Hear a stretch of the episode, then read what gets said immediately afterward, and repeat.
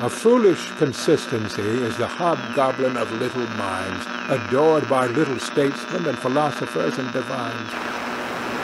If a man does not keep pace with his companions, perhaps it is because he hears a different drummer. A different drummer. And now, coming to you from dead center on your dial, welcome to Risk Parity Radio, where we explore alternatives in asset allocations for the do it yourself investor. Broadcasting to you now from the comfort of his easy chair, here is your host, Frank Vasquez. Thank you, Mary, and welcome to Risk Parity Radio. If you are new here and wonder what we are talking about, you may wish to go back and listen to some of the foundational episodes for this program. Yeah, baby, yeah! And the basic foundational episodes are episodes 1, 3, 5, 7, and 9. Some of our listeners, including Karen and Chris, have identified additional episodes that you may consider foundational. And those are episodes 12, 14, 16, 19, 21, 56, 82, and 184. and you probably should check those out too because we have the finest podcast audience available. Top drawer really top drawer. Along with a host named after a hot dog. Lighten up, Francis. But now onward to episode 220. It's time for the grand unveiling of money! And that grand unveiling will come in the form of our weekly portfolio reviews of the seven sample portfolios you can find at www.riskparityradio.com on the portfolios page. But before we get to that, I'm intrigued by this, how you say, emails. And first off, first off, we have an email from Nick.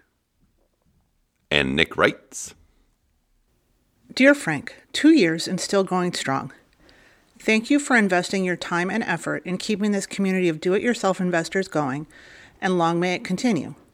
We have been charged by God with a sacred quest. A quick logistical question, which I'm not sure has been addressed. If so, apologies if I missed it. I usually listen to your podcast just before going to bed, and every so often, I end up intentionally dozing off before getting to the end. I guess your voice just has a unique, calming, and soothing quality. Snooze and dream. Dream and snooze. The pleasures are unlimited. Many risk parity portfolios include a gold ETF, such as GLDM. I maintain a portfolio modeled after the Golden Butterfly, which invests a portion in GLDM. However, come tax time, my 1099B from my brokerage shows numerous sell transactions of GLDM for a few cents each because, as I understand it, Gold ETFs typically sell a portion of their holdings each month to cover expenses. Furthermore, brokerages are not required to report the cost basis information for precious metal ETFs such as GLDM, making it a real drag come tax time. I was wondering how you deal with the tax reporting aspect for these funds in your sample portfolios. Do you know of any gold ETFs that do not engage in this practice of making regular sales to cover expenses? That would make it so much easier for tax reporting. Thanks, Nick. Well, Nick, I guess it has been over two years. Lately it occurs to me what a long, strange trip it's been.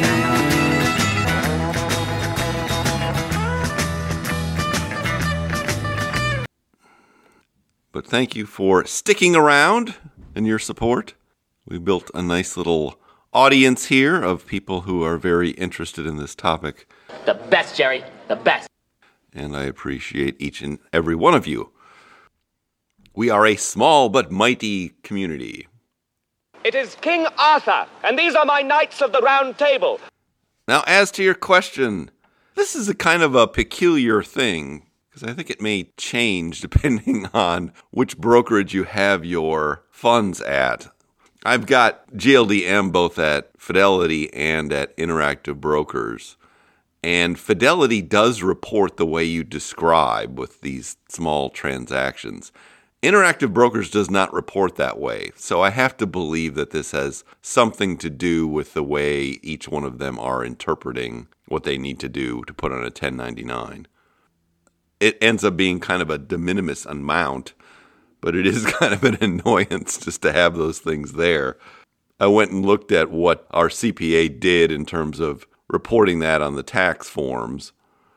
And in addition to filing the Schedule D and the 8949, we also took what is called the de minimis safe harbor election under Reg Section 1.263A to 1F, which allows you to file things in summary formats when they're small. So I don't know whether that will be helpful to you or not. We do not prepare our own tax returns because they are very lengthy and hairy. I think our federal one was about 120 pages long this year, or for 2021, I should say. Now, it's also interesting. I don't see these kind of tiny transactions being reported on earlier 1099s than, say, last year, although I didn't do a comprehensive look through them and I haven't seen it in connection with other funds like BAR or GLD. And like I said, Interactive Brokers doesn't seem to have reported it that way at all. So I'm thinking it may have more to do with the brokerages and their own interpretations about what needs to be on a 1099 through their compliance departments than it does have to do with the funds themselves. The reason I still like GLDM is because it now has the lowest expense fee, which is 0.1. The other ones with lower expense fees are IAUM with an expense ratio of 0.15 and BAR with an expense ratio of 0.17. I'm guessing that the others will reduce their expense ratios at some point because that's how competition works. Yes! But for now, at least, GLDM seems to be still the best option, even with the inconvenience on the 1099s. But hopefully that helps at least somewhat, and thank you for that email. Second off. Second off, we have an email from Mr. Harris.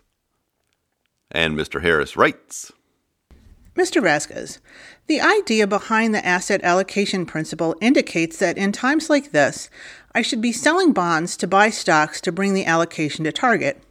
However, I find myself having to sell stocks to buy bonds at the present to reach my target allocation on rebalancing. Does it make sense, or are we just seeing the end of the allocation principle theory? Well, no, nothing's really changed here. The reason we have rebalancing rules that are written out and are mechanical in nature so we can just follow them mechanically and we aren't speculating or thinking about modifying them in some way. And so this has been a year when bonds have performed badly and you end up buying more of them, like we did just last week in two of our experimental portfolios was mostly bond buying. And there was bond buying in July for some of the other portfolios as well. Because what rebalancing forces you to do is to buy low and sell high. So in the case of some of these bond funds, while they've been down most of the year, in the past month they're up 10%. And if you tried to time that, you would have screwed yourself up. Stupid is as stupid does, sir. We really need to try to stay out of the predicting business. There is a nice article from Michael Kitces about rebalancing. It's called Optimized Rebalancing. I've linked to it before in show notes. I'll link to it again so you can read that. But the most important thing about rebalancing is to come up with a plan and then stick with that plan. Because otherwise, you're just market timing and guessing. And you really don't want to do that. Hello? Hello? Anybody home? Huh? Think, McFly, think! Hopefully that helps. And thank you for that email. Last off. Last off, we have an email from Howard. And Howard writes Thanks for your podcast. It helped me to see the light into my portfolio. I am just wondering when I look at a fund such as PRWCX, T. Rowe Price Capital Appreciation, it seems in, a long, in the long term, this fund performs better than any of the risk parity portfolios with not much higher risk. What is wrong with this analysis? And would it be wise just to retire on this fund? Thank you. Well, the answer is no. this is a managed fund you are talking about. And so it would not be wise to rely on the past performance of a managed fund because they tend to revert to means over time. Surely you can't be serious. I am serious. And don't call me Shirley. But first, let's talk about what you're actually looking at because it's not what you think you're looking at. I don't think it means what you think it means. This is the way the managed fund world works. Suppose you started out with a 100 dice, six sided dice, and they were in different colors. So we had red, white, and blue ones, and green and yellow ones, 20 dice each. And you rolled all of those dice. Some of them are going to come out sixes, and some of them are going to come out ones. And one of the colors is probably going to have more sixes than the other ones, just by random chance. So that's effectively what happened if you assume that all your managed funds started out the same 20 years ago or 30 years ago. But what has happened since that time is the people that rolled the ones and twos, they took their dice away off the table. So you're not seeing those ones anymore. Those funds closed down. And this is what is called survivorship bias when you are looking today at past performance of funds, you are not seeing the ones that failed because they don't exist anymore. And T. Rowe Price had just as many of those as anybody else. So what you are seeing is a survivorship bias. And in this case, you're also saying, okay, well, the red ones came up with more sixes, and this was one of the sixes. So why don't I just pick that die on the theory that if I keep rolling that die, it's going to have more sixes than the other dice? Except we know that's not true because these dice revert to the mean if you keep rolling them. So you should not expect that die to keep rolling high numbers just because it has rolled them in the past. One of the dice is going to appear more lucky than the other ones. That's just the way probability works. Now, how do we know that that analogy I just gave you is correct in reality? We know because there was a big debate about this about 20 years ago. It was the competition between index funds, low cost index funds, and managed funds. And there were a lot of papers written about this, a lot of analysis was done. And the index fund side won the debate. The research came out showing that managed funds are like throwing a whole bunch of dice, and that managed funds tend to revert to the mean of whatever the kind of stuff that is in them. So if they're a large cap value fund, they're going to keep performing like all other large cap value funds eventually. Now, the leader of this charge was Jack Bogle, or he's one of the leaders of the charge because Vanguard had the index funds, and that was the debate that was being had. So, if you go back and read, and I would commend you to go back and read Common Sense Investing by Jack Bogle, and in particular pay attention to chapters 18 and 19 where a lot of this is discussed. And that's where we get what's called the macro allocation principle.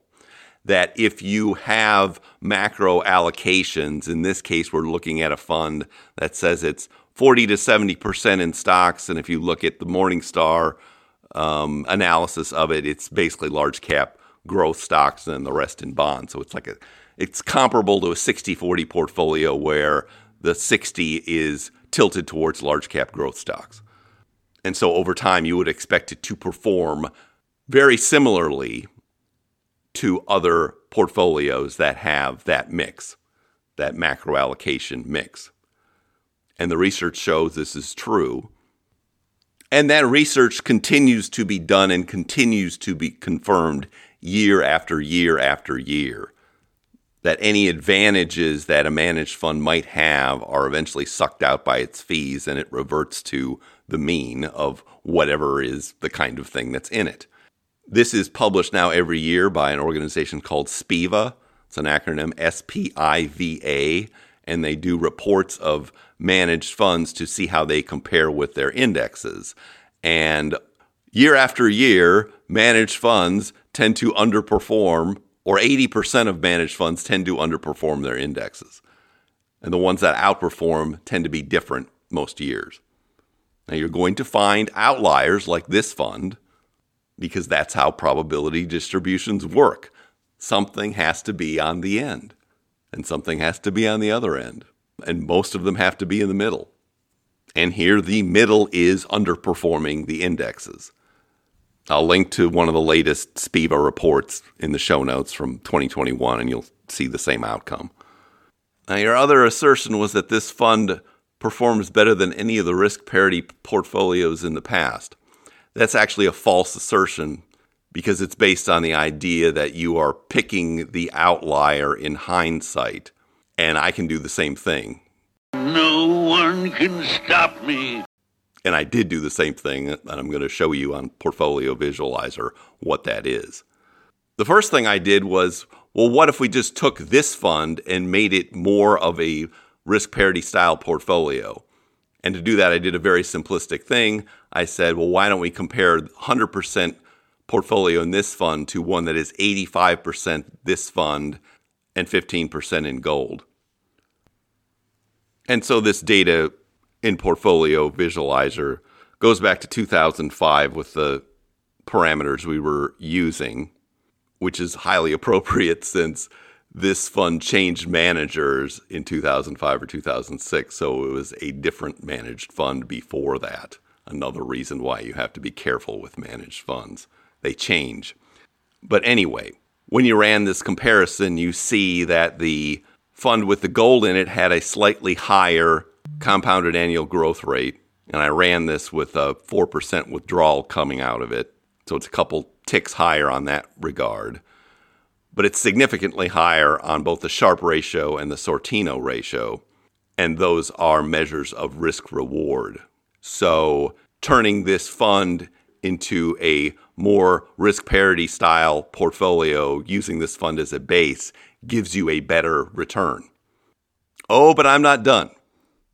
Now, your methodology is to look backward in time because hindsight is 2020 and pick whatever fund you want as your performer, I can do that too. Never underestimate your opponent. So I picked a different fund. I picked the Parnassus Endeavor Fund, which is a large cap fund with ESG qualities that has been around since 2005. And I took that fund and I used the golden ratio portfolio. And so I took that fund and substituted it for the stock portion that we would ordinarily carry in index funds and the 10% in REITs that is just another stock component that we've added in that sample portfolio. And then I ran that against your T. Rowe Price Fund. I want you to be nice until it's time to not be nice. And my portfolio is leaps and bounds better than yours using your methodology of picking a fund.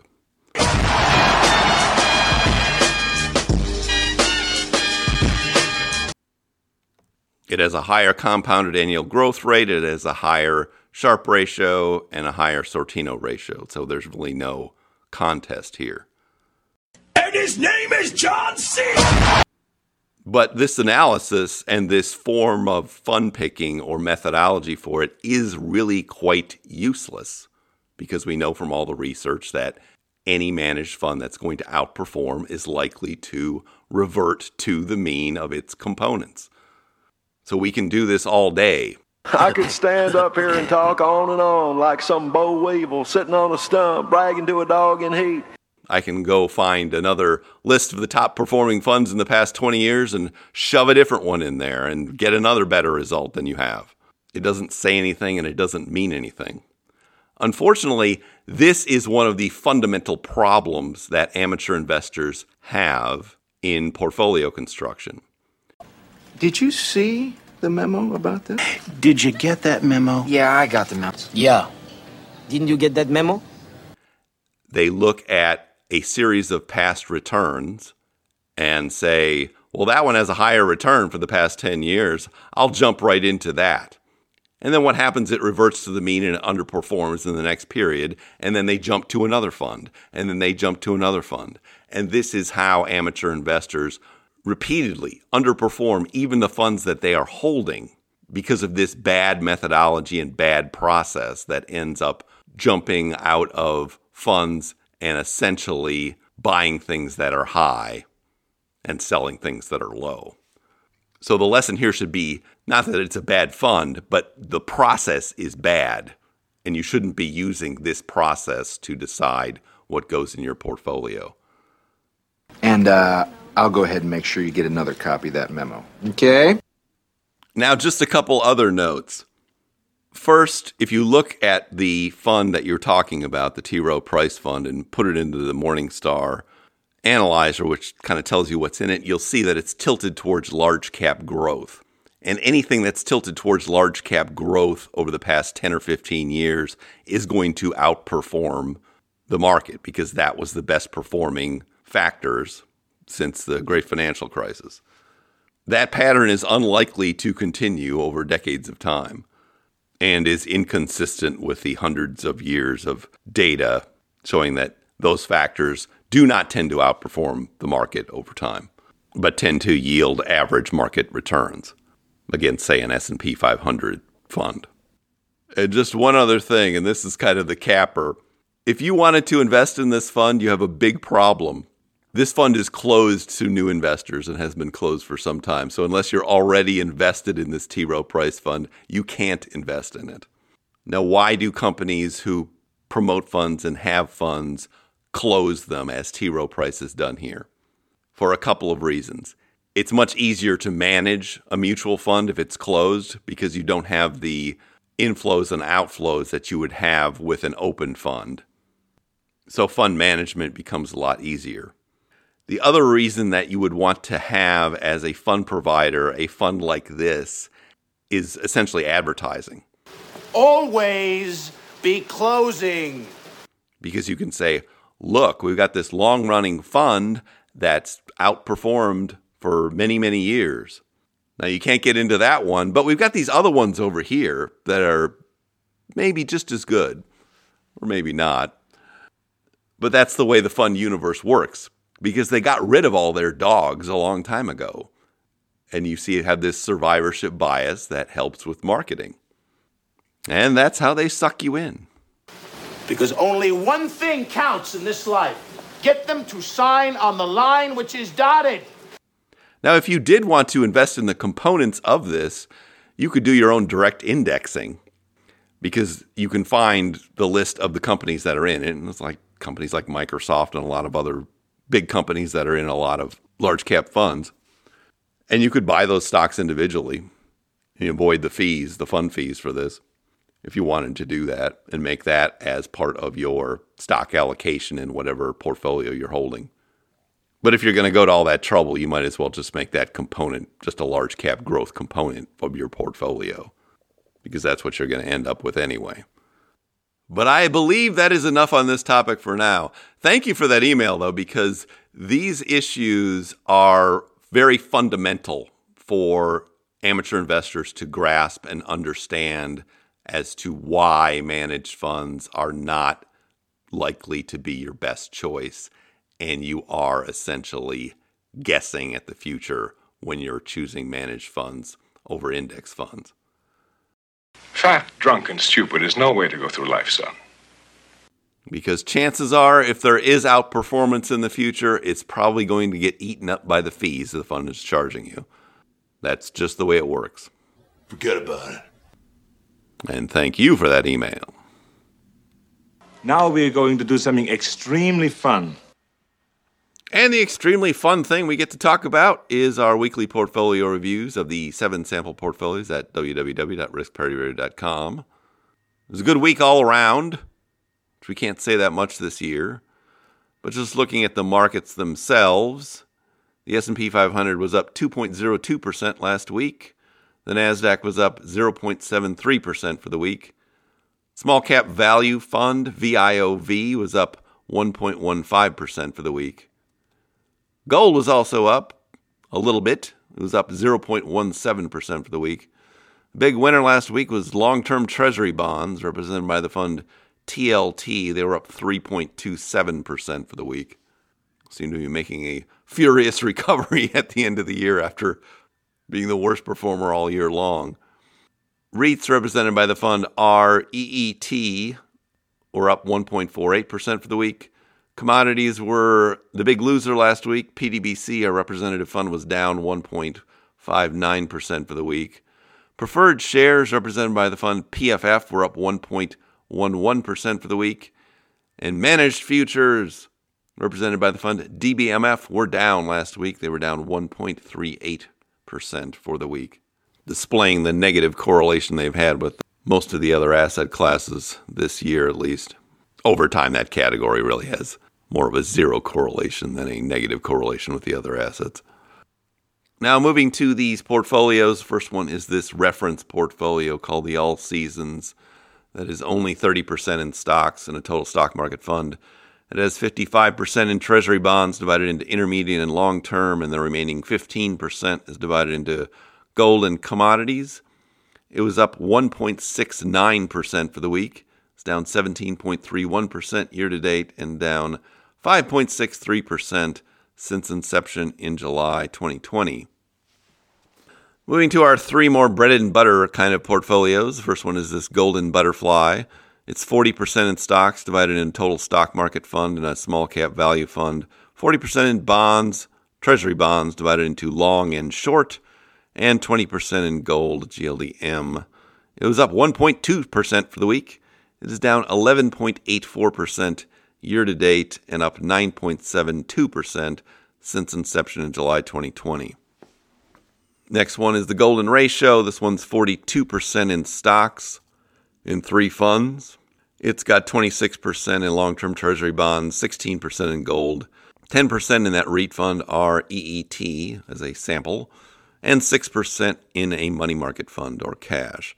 It was up 1.59% for the week. It's down 16.74% year to date and up 5.95% since inception in July 2020. Next one is our Risk Parity Ultimate. This one's got 15 funds in it. I'm not going to go through all of them. I have to tell you, the worst ones have been these small allocations to cryptocurrencies that we've got, though. It's been really ugly this year. But it was up 1.35% for the week. It was down 22.12% year to date and down 0.91% since inception in July 2020. And now we move to these experimental portfolios which are now showing some life. Tony Stark was able to build this in a cave with a box of scraps. These all involve leveraged funds, ETFs. The first one is the Accelerated Permanent Portfolio. This one has 27.5% in the leveraged bond fund TMF, 25% in a leveraged stock fund UPRO, then 25% in PFF, a preferred shares fund, and 22.5% in gold, GLDM. It was up 4.17% for the week. It's down 37.44% year to date and down 13.76% since inception in July 2020. Now, moving to our most volatile and least diversified portfolio, this aggressive 50 50. It's also got the most leverage in it. This one is 33% in the leveraged stock fund UPRO, 33% in the leveraged bond fund TMF, and the remaining third is divided into the preferred shares fund PFF and an intermediate treasury bond fund VGIT. It was up 5.02% for the week. it's down 45.14% year to date with all of that leverage and is down 18.24% since inception in July 2020. And now moving to our last one. It's only been around for a little over a year. This is the levered golden ratio. It's got 35% in a levered composite fund that's S&P 500 and Treasuries called NTSX, 25% in gold GLDM, 15% in a REIT O Realty Income Corp, 10% each in a levered bond fund TMF and a levered small cap fund TNA, and the remaining 5% is divided into a volatility fund and a Bitcoin fund. And it was up 1.66% for the week. It's down 23.88% year to date and down 19.41% since inception in July 2021. All these portfolios seem to have had a pretty good month in the past month, but we'll see if that continues to the end of the year. But now I see our signal is beginning to fade. I hope you all had a happy Thanksgiving. We're still having more people over this weekend. More food and more fun. I note on the calendar that Giving Tuesday is coming up, and our podcast has no sponsors, but it does have a charity, the Father McKenna Center, which is linked to on the support page. And so, if you are thinking about giving something but haven't decided who to give it to yet, I would appreciate it if you would consider the Father McKenna Center as a recipient of some of your largesse. Full disclosure, I am on the board of that institution, and I'm currently the treasurer. I don't care about the children. I just care about their parents' money. And I want to thank all of the people who have already donated over the past couple years, especially our patrons on Patreon who have signed up for monthly donations. And you can do that as well on the support page if you are so inclined. Now, if you have comments or questions for me, please send them to frank at riskparityradio.com. That email is frank at riskparityradio.com. Or you can go to the website, www.riskparityradio.com, put your message into the contact form, and I'll get it that way. I'm still back in October as far as these emails are concerned, but I think I've concluded for September there might be one or two more in the bin there, but I will get to them. If you haven't had a chance to do it, please go to your favorite podcast provider and like, subscribe, give me some stars, a review. That would be great. Okay. Thank you once again for tuning in. This is Frank Vasquez with Risk Parity Radio, signing off. Happy, joy, joy, happy, happy, joy, happy, happy, joy, joy, happy, happy, joy, happy, happy, joy, joy, happy, happy, joy, joy, happy, happy, happy, happy, happy, happy, happy, happy, happy, happy, joy, joy, joy.